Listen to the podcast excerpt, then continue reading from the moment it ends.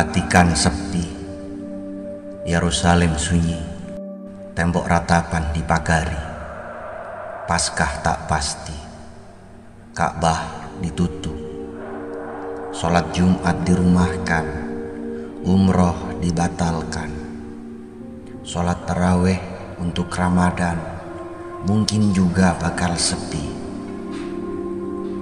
Corona datang seolah-olah membawa pesan bahwa ritual itu rapuh, bahwa huru hara atas nama Tuhan itu semu, bahwa simbol dan upacara itu banyak yang hanya menjadi topeng dan komoditi dagangan saja.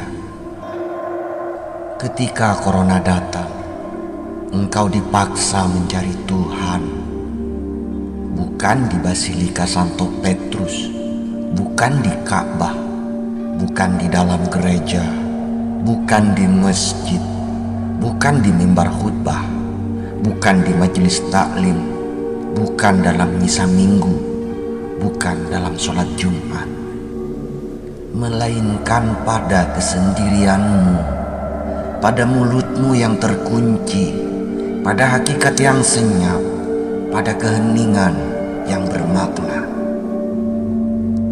Corona mengajarimu, Tuhan itu bukan melulu pada keramaian, Tuhan itu bukan melulu pada ritual, Tuhan itu ada pada jalan keputusasaanmu dengan dunia, dengan penyakitnya.